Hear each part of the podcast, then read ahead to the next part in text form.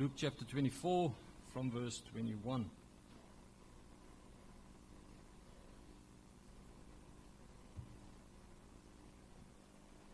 I don't know if anyone noticed, but uh, it's the Rugby World Cup. And uh, one thing that I've noticed with regards to any kind of sport is if you want to participate or you want to compete in a sport, there's one thing that you have to get right, and that's the basics. Which means that at the end of the Rugby World Cup, the team that's going to win will be the team that will stick to the basics. Those who get the basics right, chances are they're going to win. Uh, it's interesting how sometimes uh, people try to, you know, have all these fancy tricks and things like that, and then they lose because you've got to get the basics right. So um, I believe when it comes to Christianity, when it comes to biblical Christianity, exactly the same thing. We've got to get the basics right because the basics actually helps us to to have a good, solid foundation with regards to what we believe and what we do not believe. Uh, just a quick word uh, from myself uh, with regards to uh, my health. On, I would like to ask you to please pray for me. On Thursday morning, uh, I will be going in um, to get a suprapubic uh, catheter if it's possible the urologist.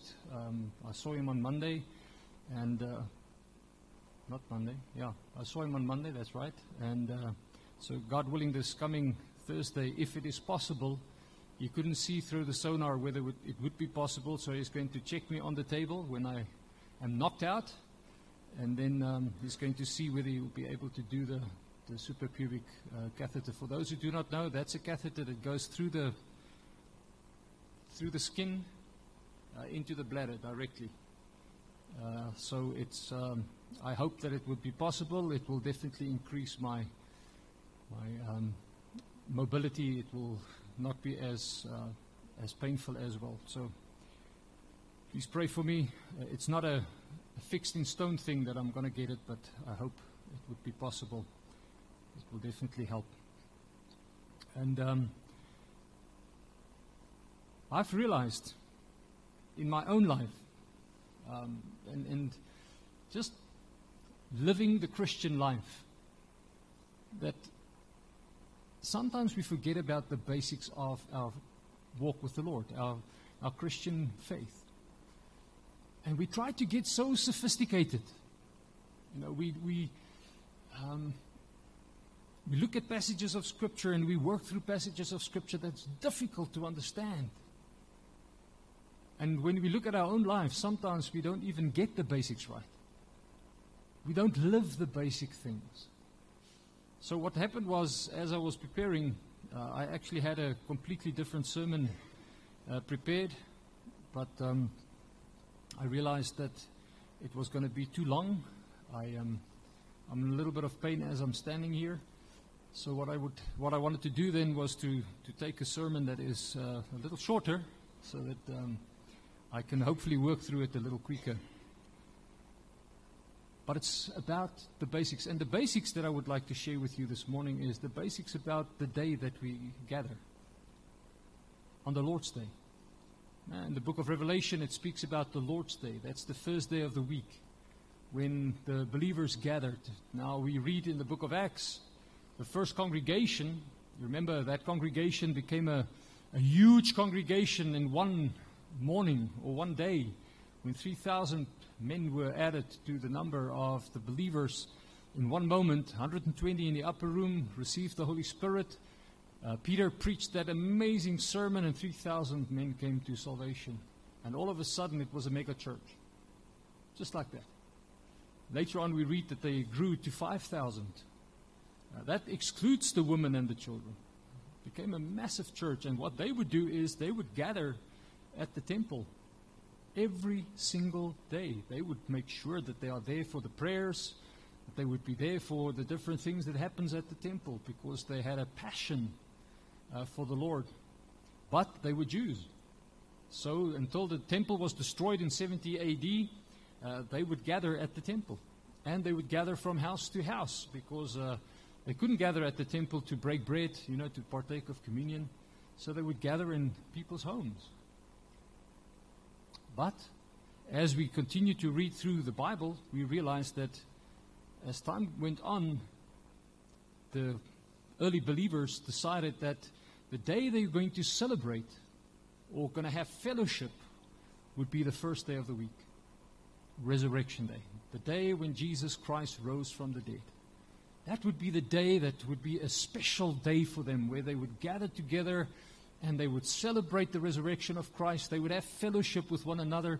Because if it wasn't for the resurrection, if it wasn't for the fact that Jesus Christ is alive, the church would not exist.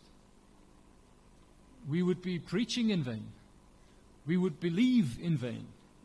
We would have no hope of eternal life. Everything in our Christian walk, everything in Christianity revolves around the resurrection of Jesus Christ. So, no wonder the early church decided listen, we're not going to celebrate Sabbath.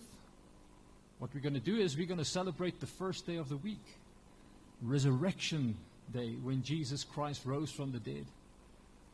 And it was a special day through all the ages. I remember uh, quite a few years ago, even here in South Africa, if you can kind of go back in time, you will remember that on Sundays, all the shops were closed. You couldn't even get fuel for your car. You had to buy it on Saturday so that you can drive on a Sunday. Because Sunday was a special day. And you would see masses of people go to church. And it was because it was a special day.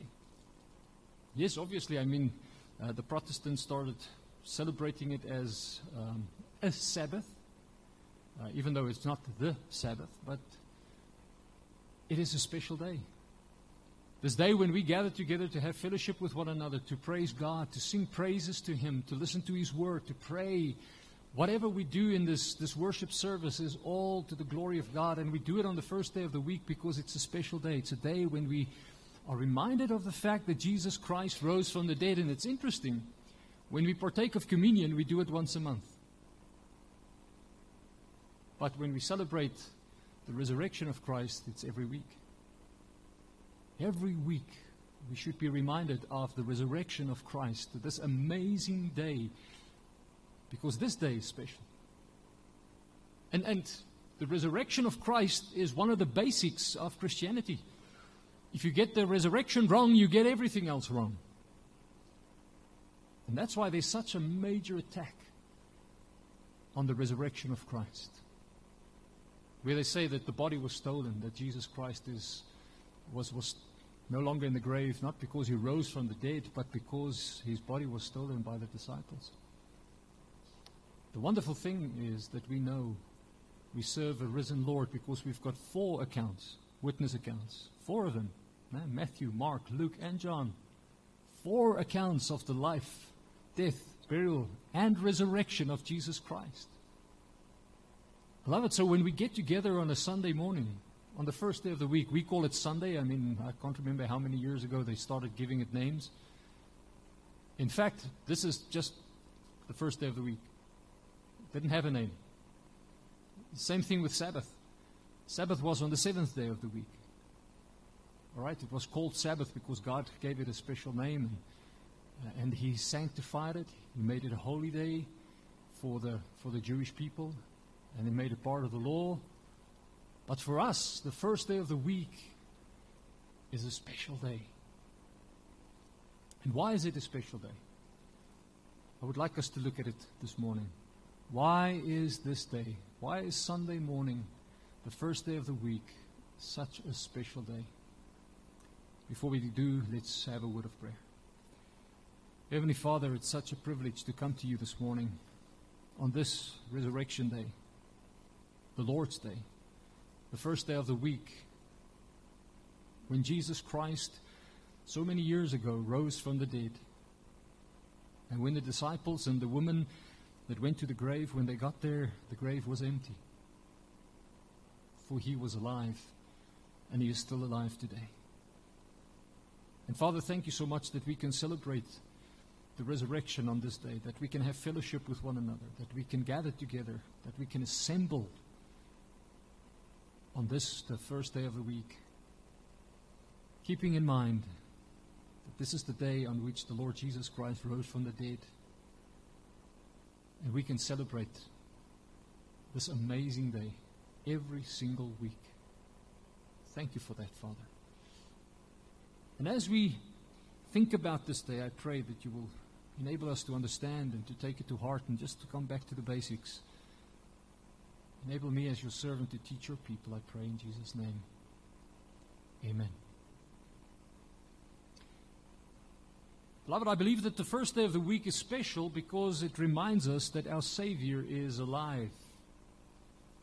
And I'm always fascinated by this passage of Scripture in Luke chapter 24 because it, it is such a beautiful passage of Scripture about Jesus Christ walking with two people, two disciples, and they didn't recognize him. And when they did, something happened inside of them. So let's read it. Because this is, remember, after the resurrection of Christ. Uh, Jesus traveled with these two disciples to a village called Emmaus, and this was about 12 kilometers uh, from Jerusalem. So we read in Luke chapter 24, verse 21. We're going to read up to verse 24 for now. And this is the, the two disciples speaking, and it says, We were hoping that it was he who was going to redeem Israel. Speaking about Jesus Christ, they actually asked Jesus, and they said to Jesus, But are you a foreigner here? Don't you know what happened in Jerusalem? Don't you know about that man, Jesus Christ, that was crucified? Because Jesus asked them uh, where they were going and so on. So there was this hope in these disciples that Jesus Christ would be the one, now the one that would redeem Israel. But remember, their understanding was not that he would save them from their sin. That's not what they were thinking about. They were thinking of Jesus as a political leader someone that would come in and would redeem them from Roman oppression. That's what their expectation was. That the Messiah would come as the king of Israel. And as the king of Israel, he would come in, walk in, be this leader of leaders, king that they can look up to and they can gather around him, form an army, and then fight the Romans and beat them. That was the understanding. So think about it. We have these two disciples walking to Emmaus, and as they were walking towards Emmaus, they were thinking about Jesus who died. He didn't come to redeem them, He didn't come to free them from the yoke of slavery to Rome. He died. But already by that time, they've already had words that Jesus rose from the dead. But wow, that was too hard for them to believe.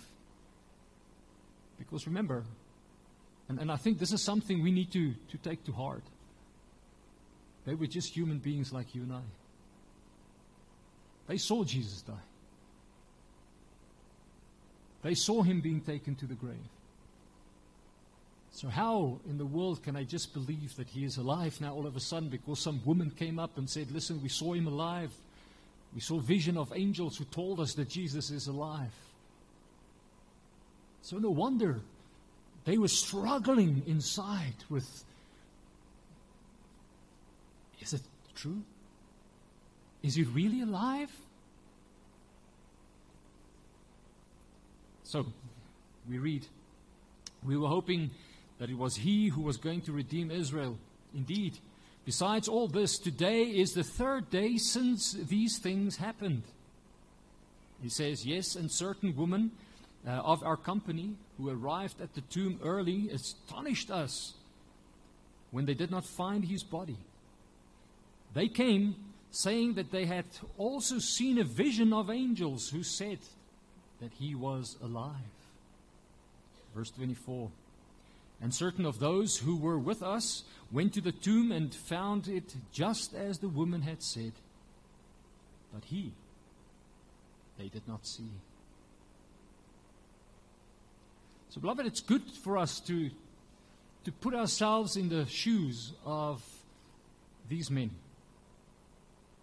because they were normal human beings. They were struggling with this idea. Okay, these women saw something, and yes, even the disciples that went afterwards, they saw something. It astonished us when they told us. It's amazing, but there's this doubt. Just like Thomas. You remember Thomas? When Jesus appeared to them, to the disciples at first, and then later on, when Thomas heard that Jesus was alive and that he actually, the disciples, that they saw him, he said, I will not believe until I can put my hand in his hands and in his side.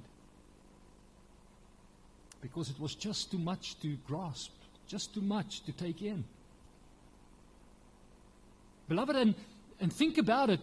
We take the gospel to a world who hates God, who hates God's people whose father is the devil, and we boldly proclaim that Jesus is alive. Don't you think those who are unsaved would think for a moment, whoa, what are you talking about? I've never seen somebody raised from the dead, rise from the dead. How can you just come and tell me that somebody 2,000 years ago rose from the dead and I've got to believe it? No wonder atheists has this massive fight when it when there are, um, how can I say, debates. And normally it revolves around the resurrection of Jesus Christ. And the reason is because it's hard to believe. It's not just something that you just take and say, oh, yeah, I believe it.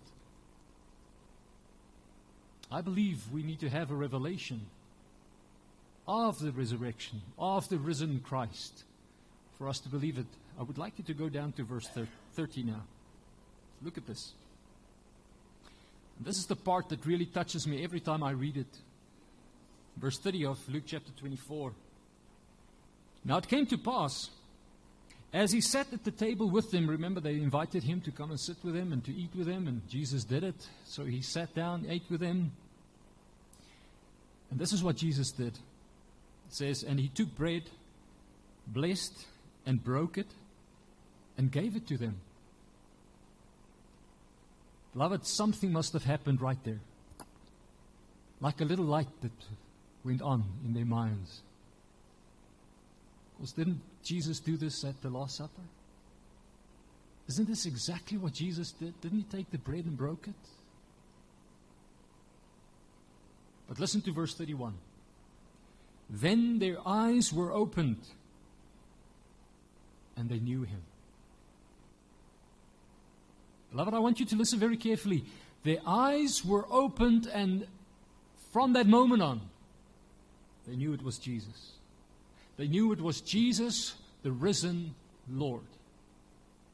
Before that, they couldn't see it, they couldn't know Christ because their eyes were not opened up. But here, in a moment when the bread is broken, the eyes open up and they knew him. And amazing, he vanished from their sight. Now, think about this again. Here they are. They've just listened to Jesus explain to them about the Messiah. No?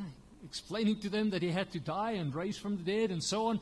And, and here he is at the table and he's having the Lord's Supper, kind of, now he's breaking the bread. And the moment their eyes open up, whew, he's gone. What must have happened in those men's minds? Did we see a vision? Is this real? Were we dreaming? What, what, what is this? Yeah, okay, I, I, it must have been Jesus. It must be the risen Lord. But he's gone. He was there for a moment, and then he's gone. Verse 32. And they say to one another, Did not our hearts burn within us while he talked with us on the road and while he opened the scriptures to us? You see, beloved, before they even sat at the table, before Jesus broke the bread, and before their eyes were opened up and they could know that Jesus is the risen Lord, before that, Jesus explained to them from Scripture. And as he was explaining to them, as he was talking to them, something happened inside of them. They, they say it in so many words. They say, Did not our hearts burn? Wasn't there a movement inside of us as we heard the Scriptures being expounded to us and how this man explained to us things that we didn't understand? Beloved, this is amazing. What happened to these men? I believe happens to every single believer because if we do not have a revelation of the risen Lord, we cannot believe in the risen Lord. Doesn't matter how many witnesses there are. I believe that we all need to have an eye opening moment when our eyes open up and we see Christ for who he is, not a dead Messiah who died on a cross and was buried and was in a grave, but the risen Lord, the King of kings and Lord of lords. We need to have a revelation of him.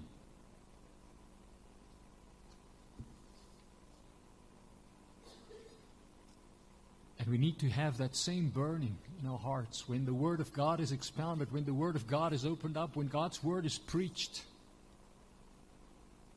I believe we need to have a burning in our hearts.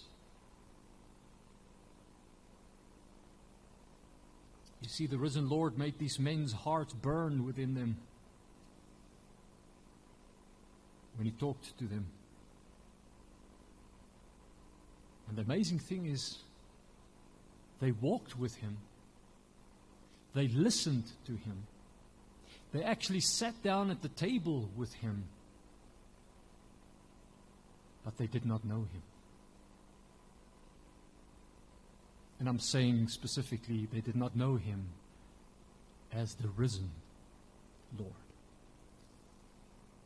For them to know him as the risen Lord, they needed their eyes opened up. In, in theological terms, we talk about illumination eh, of the Spirit. It's the Holy Spirit that illuminates our soul. The Holy Spirit illuminates us, brings light so that we can actually see what God has said in His Word and then take what God has said in His Word and accept what He has said in His Word and embrace it. When that illumination comes, and when you read the scriptures and the scripture just opens up, have you experienced that? Have you experienced that with the gospel? When you heard the gospel, and when you got saved, when you heard the gospel of the fact that we are sinners on our way to hell because God is a holy God. And then we hear about the fact that Jesus Christ, the perfect man, died on our behalf, God incarnate. He died, was buried, he rose from the grave. And because he's alive, we can have eternal life. Because he is the firstborn from the dead, we can also be born from the dead. We can be resurrected. Because he was the first one. But, beloved, when we listen to the gospel, and we listen to the word of God being explained and the gospel being explained, did you have that burning desire? Or did you have that burning, let's call it that burn inside your heart? Was it just words that, that passed by? As your eyes open up, do you know the risen Lord?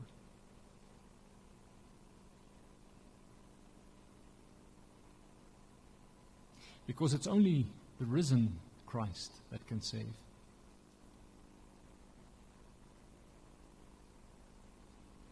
So, beloved, the, the first day of the week is special because it's a day that reminds us that our Savior is alive. We don't serve a dead Messiah. We don't serve a political leader. We serve the risen Christ, the risen Lord, King of kings and Lord of lords, Master, Savior. Second, first day of the week is special because it was a day, I say and I believe, of new things. Things that the disciples never experienced before. Because remember, the disciples, yeah, they were exposed to the resurrection of Lazarus. But remember, Jesus was there. And Jesus was the one who called Lazarus from the dead. Lazarus, come forth. And Lazarus came forth. They experienced that. And it must have been an experience of their life. But here, in this situation, Jesus is the one who died. Remember, he was the one who rose Lazarus from the dead. Not now, Jesus is the one who's dead. So, what happened on that first day of the week was amazing for the disciples and the woman. I'm talking about disciples in general now. All the disciples. Those who went to the grave and those who were in the upper room afraid to be taken captive by the Romans. A few things happened on that resurrection day. Remember, the scripture teaches us that the stone was rolled away from the tomb. And it was a big stone, it wasn't a small thing. You remember there were guards in front of the tomb? And even though there were guards in front of the tomb, the tomb was empty. The body of Jesus Christ was gone. Those who went to the grave or to the tomb, they experienced an angel that was there to give them the good news that Jesus Christ was alive. What an experience to have a vision of an angel telling you, listen, he's not here, he's risen. The one that you are seeking for is not here, he's alive. Must have been amazing.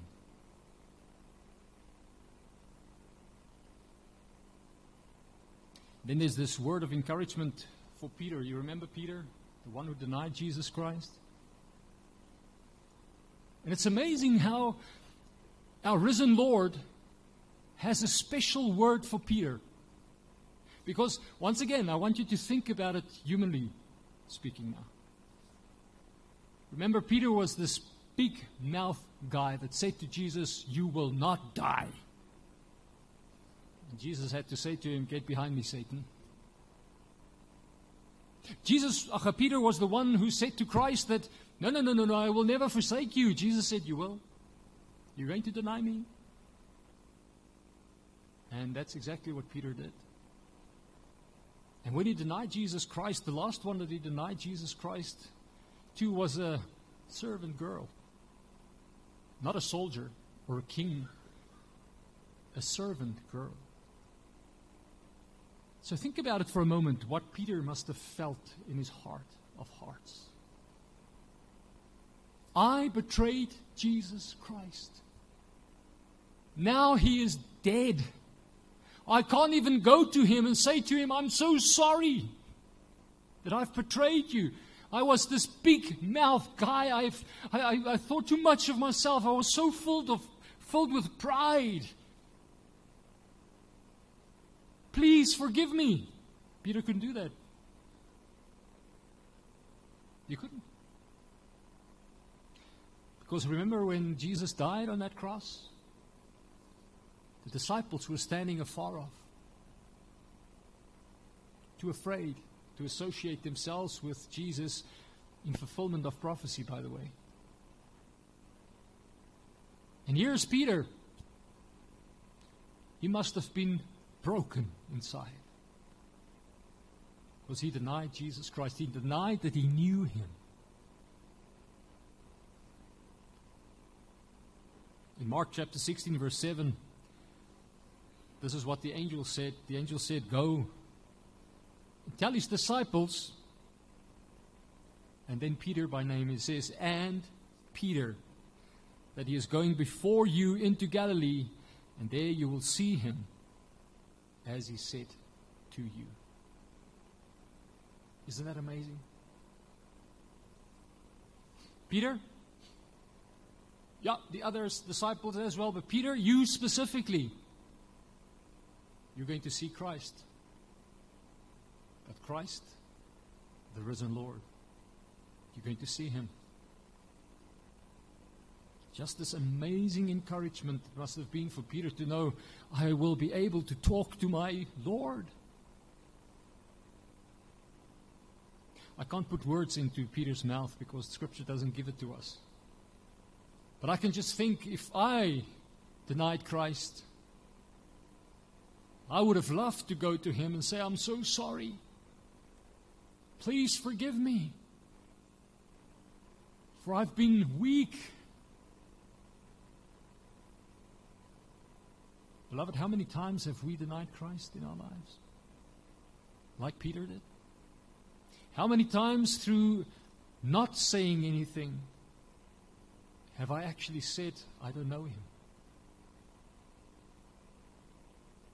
How many times have I been confronted with the truth of God's word and I've just kept quiet?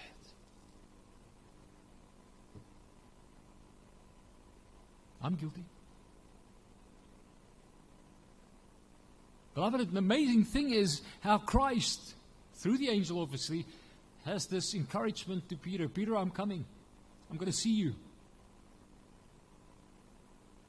And we all know what happened to Peter after he was filled with the Holy Spirit. Preached one of the most amazing sermons in the Bible. And multitudes of people came to salvation. But he was the one who denied Christ before a servant girl. And all of a sudden, he stood up before all the people in Jerusalem and he spoke with boldness. Why? Beloved, because of the risen Lord. Because Jesus is truly alive, and obviously, Jesus promised that when he goes to heaven, he will send the helper the Parakletos, and that's exactly what he did. Amazing. Absolutely amazing. Beloved, when the disciples got to the tomb, the tomb testified of the resurrection of Christ. Because inside the tomb, everything was in order. Uh, you would have expected that the, the cloth that Jesus was, was covered with, that it would just lie all over the place, you know, as Jesus would unwind it. That's not what happened. Everything in the tomb was in order. The napkin that was wrapped around Jesus' face was folded and it was lying neatly. And it spoke volumes about what happened in that tomb that morning. You see, Christ is not a, a Lord of disorder, He's a, order, a Lord of order. And everything that He said He would do, He did. Because He is the risen Lord. He is alive. And He is who He says He is. And even the tomb, the empty tomb, was a picture of who Christ is. Absolutely amazing. Remember that Jesus came at exactly the right time in history? Exactly the right period of time when the right people were in charge of the, of the known world of that time, the Romans. Everything fell into place orderly, exactly as prophesied. Why would the tomb be different? Why would the resurrection be different? No, it's not different. Because Jesus is truly alive. And we read that Jesus met with his disciples that evening. But that evening, uh, Thomas wasn't there, and uh, he appeared to them. What a shock the disciples must have had when they saw Jesus in John chapter 20. And then he met them eight days later when Thomas was given the opportunity to, to take his hand and to put it into the holes in Jesus' hands and his side. For Jesus is not a ghost as they thought, he's alive. He is the risen Lord. See, the first day of the week became special because of the things that happened. So many things happened. Amazing things happened. And then, third, the first day of the week is special because the disciples experienced what I call amazing things that impacted their lives forever.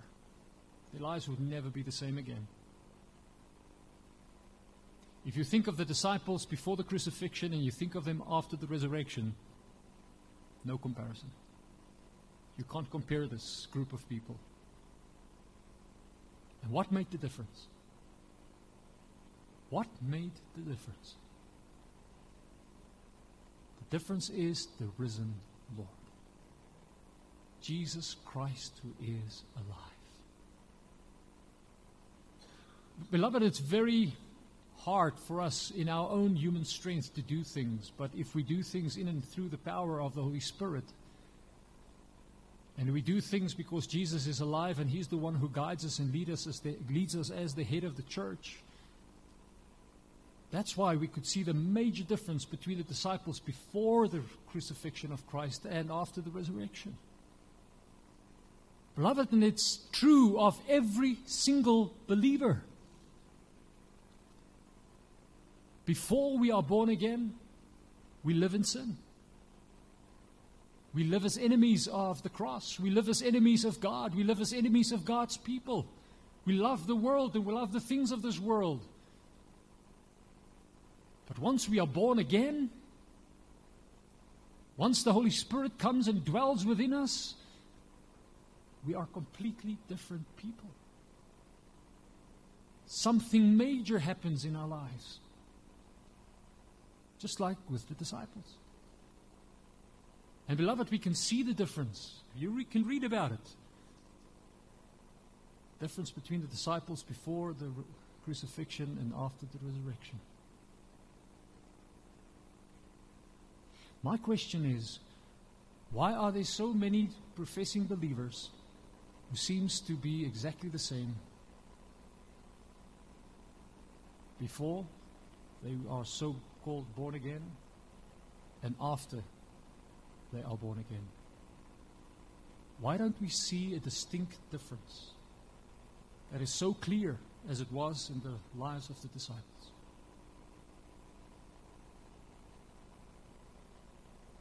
Beloved, this day, Resurrection Day, the day when Jesus showed himself alive, that makes the difference. Question is whether you've met the risen Lord or whether you met a dead Messiah, a dead Jesus you might think is a good political leader or a good rabbi or just an influential person or maybe a good prophet.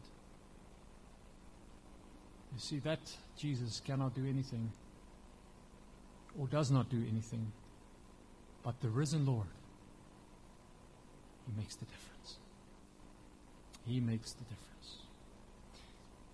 Remember when Jesus stood in the midst of the disciples, they thought they saw a ghost. But Jesus had good news to tell them. He showed them the nails, nail prints in his hands and in his feet. And he showed them that he was alive. He offered to let them touch him. And he sat down and he ate with them.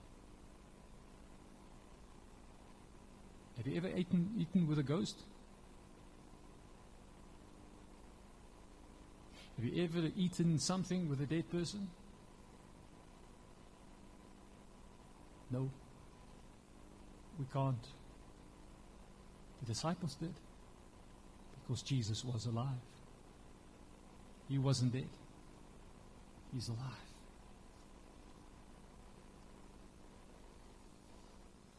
Fourth, the first day of the week is special because Jesus took care of some important, let, let, me, let me use the word issues, some important things. When he rose from the dead, he took care of death. Think about this for a moment.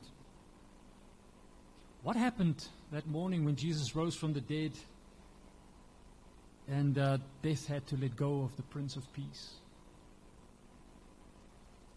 Death thought that he had a hold on Christ. But Jesus just shook off death and he rose alive. Beloved, then he was the firstborn from the dead so that you and I can also be raised from the dead. That day, that resurrection day, the first day of the week, death could no longer claim hold of Christ. And that day, death could no longer claim God's people or make a claim on God's people. Because even though we die, we shall live. Even though we die in the flesh, we shall live forever. And it's because of Christ. And only because of Him. Beloved, that is why Christianity is an exclusive religion. Let me emphasize that. It's an exclusive religion. There are not many ways to heaven. There are not many ways to get to the Almighty God. There's only one. And it's the risen Lord. The risen Jesus Christ. Only Him and Him alone. You see, when we die, death is just but a doorway from this life into eternal life to be with Christ forever and ever, to be in His presence and to enjoy Him forever and ever. Just a doorway. We just walk through the door and we are in eternity with Him. He not only defeated death, but He also defeated hell, Hades, Sheol, the place of the dead. Jesus conquered hell. It's interesting. I was listening to some people, and, and it's amazing how they talk about, um, especially unbelievers, obviously, or those who think that they know a little bit about Christianity, but they actually know very very little. Um, or they hardly know anything. And they would say that, yeah, I, I listened to an atheist this week who proudly said, I'm looking forward to go to hell and to be with the devil. Beloved, the devil is not in charge of hell. Remember that hell, the Antichrist, the false prophet, Satan, and all unbelievers who did not believe on the Lord Jesus Christ will be cast into the lake of fire. And that lake of fire was created by God.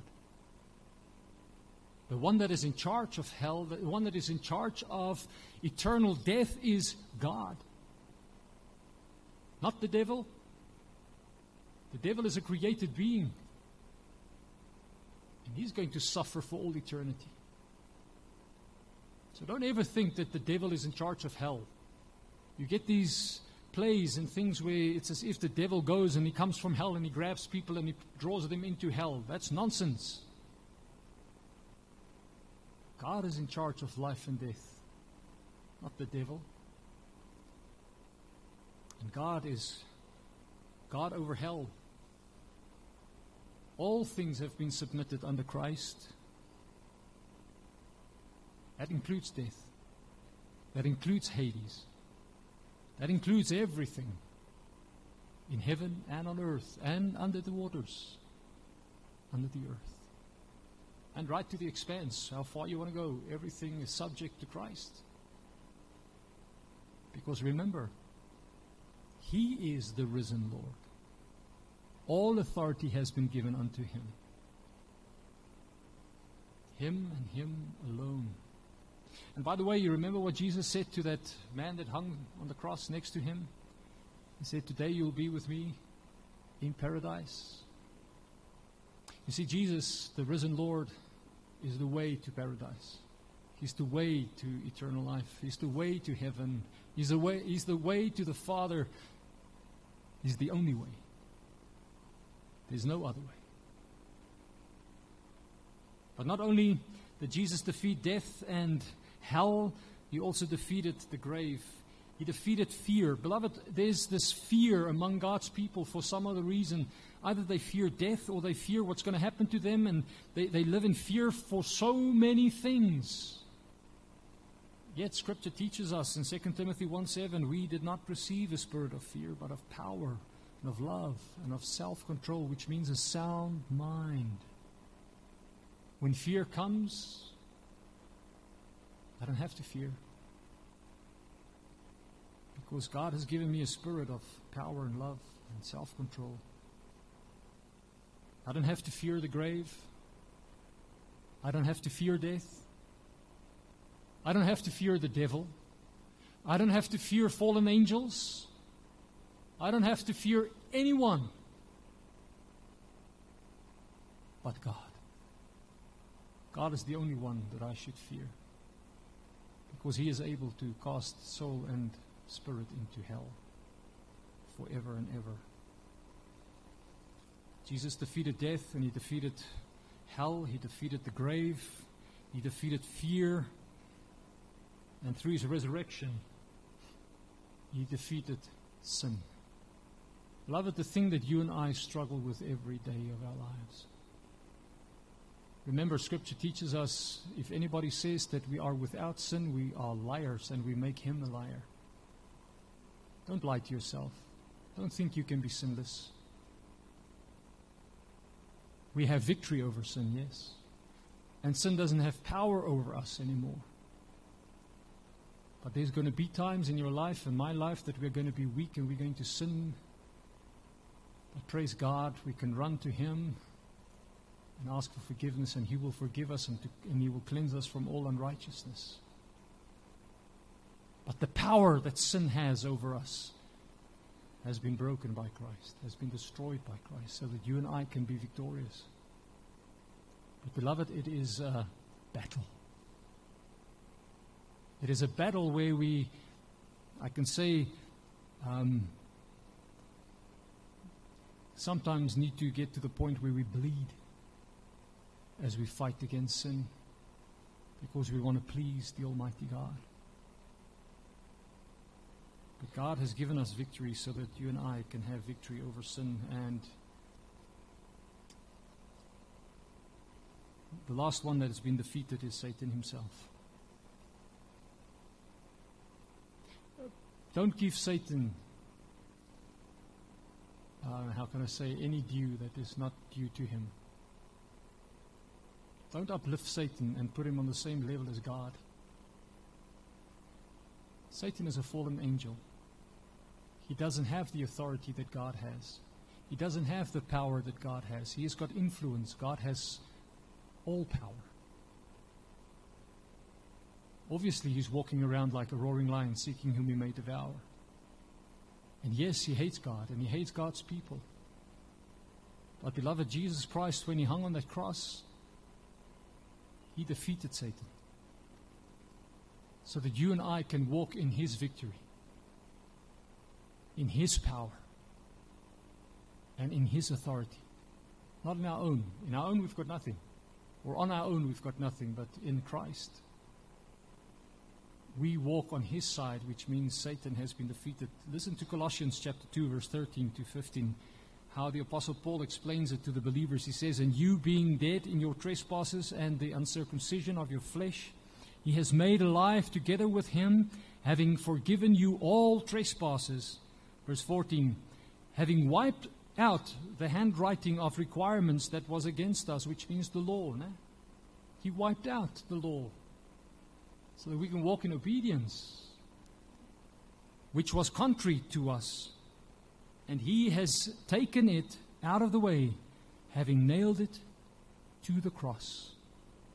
And why Jesus could do it is because he is the fulfillment of the law. He is the only one who kept the law, and us, through faith in him, we are able to live the kind of life that God that pleases God without having to keep the law the way that it was in the Old Testament. That's the amazing thing about Christ.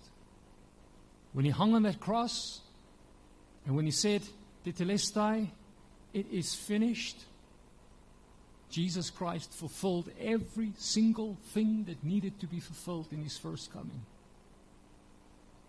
Beloved, and the wonderful thing is, verse 15 says, having disarmed principalities and powers, he made a public spectacle of them, triumphing over it.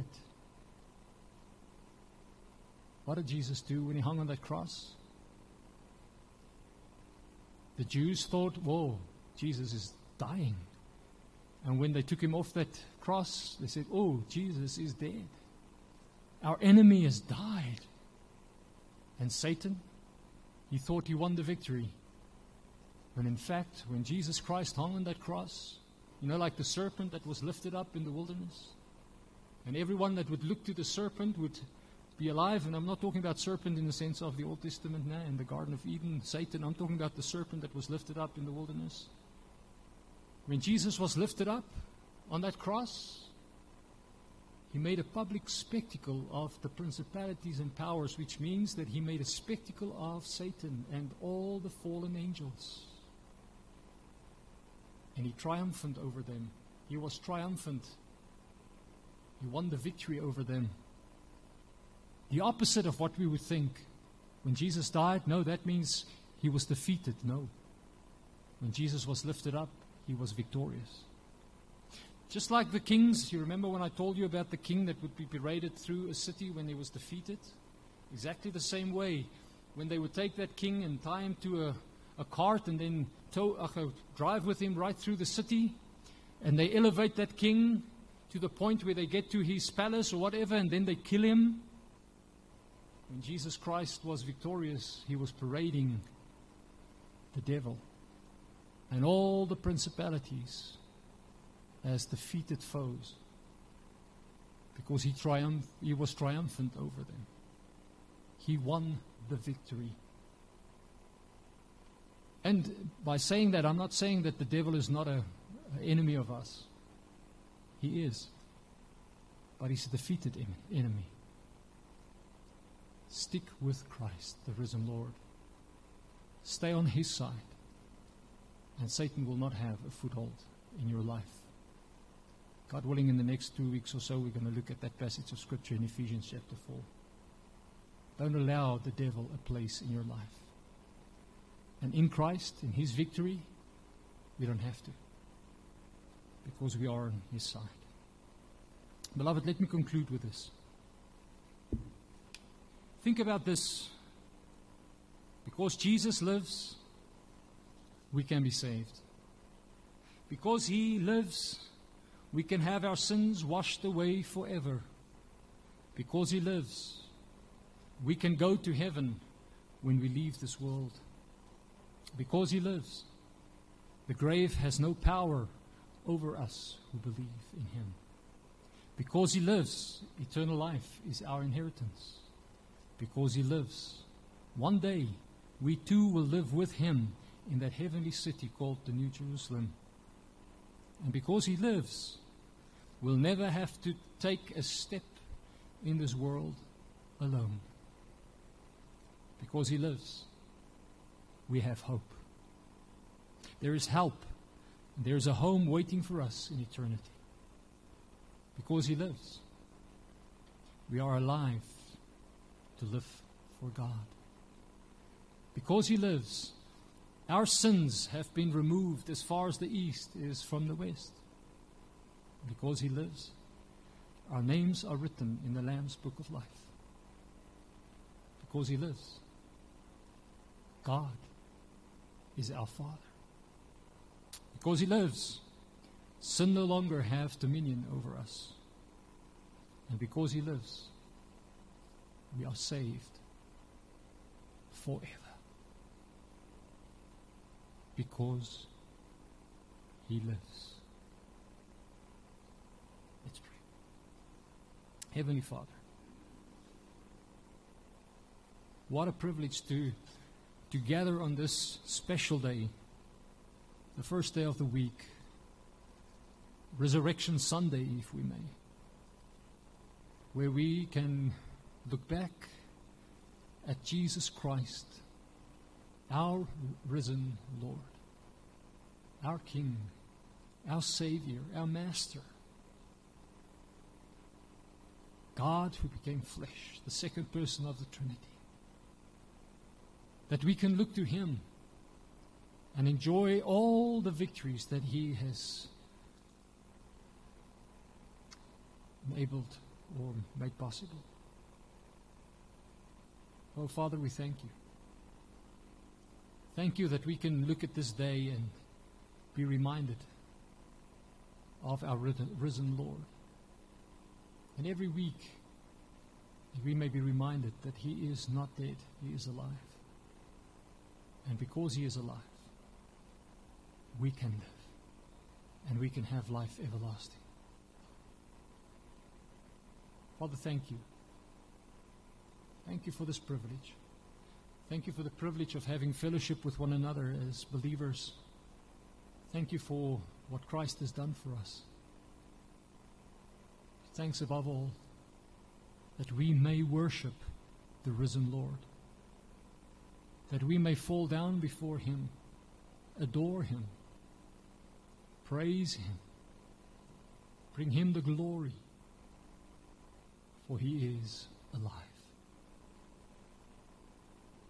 And Father, thank you so much that we can have a testimony that there was a day when we heard the gospel, the gospel warmed our hearts, and we came to a saving knowledge of Jesus Christ, the saving faith, and we repented of our sin, and we turned by faith to Him. And you gave us the rebirth as a gift. Father, my heart goes out to those who have not experienced the rebirth those who have not been warmed in the heart, those whose eyes have not opened up. And I pray, Father, please, will you open up the minds of the hearts and the minds of sinners, the eyes, spiritual eyes, so that they may see the risen Lord and turn to Him by faith. Repent of their sin, be forgiven, and receive everlasting life as a gift. Oh, Father, that's our plea. That is our call. That is our petition to you. For you are the one who opens up eyes. You are the one who changes hearts. You are the one who takes out the hearts of stone and places a heart of flesh in us. It is your spirit that dwells within us. So, Father, we pray, please, may that be true.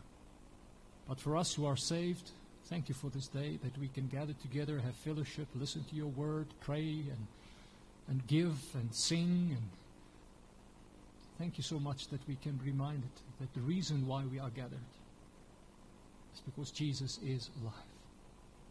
Make it real in our lives, we pray in Jesus' name.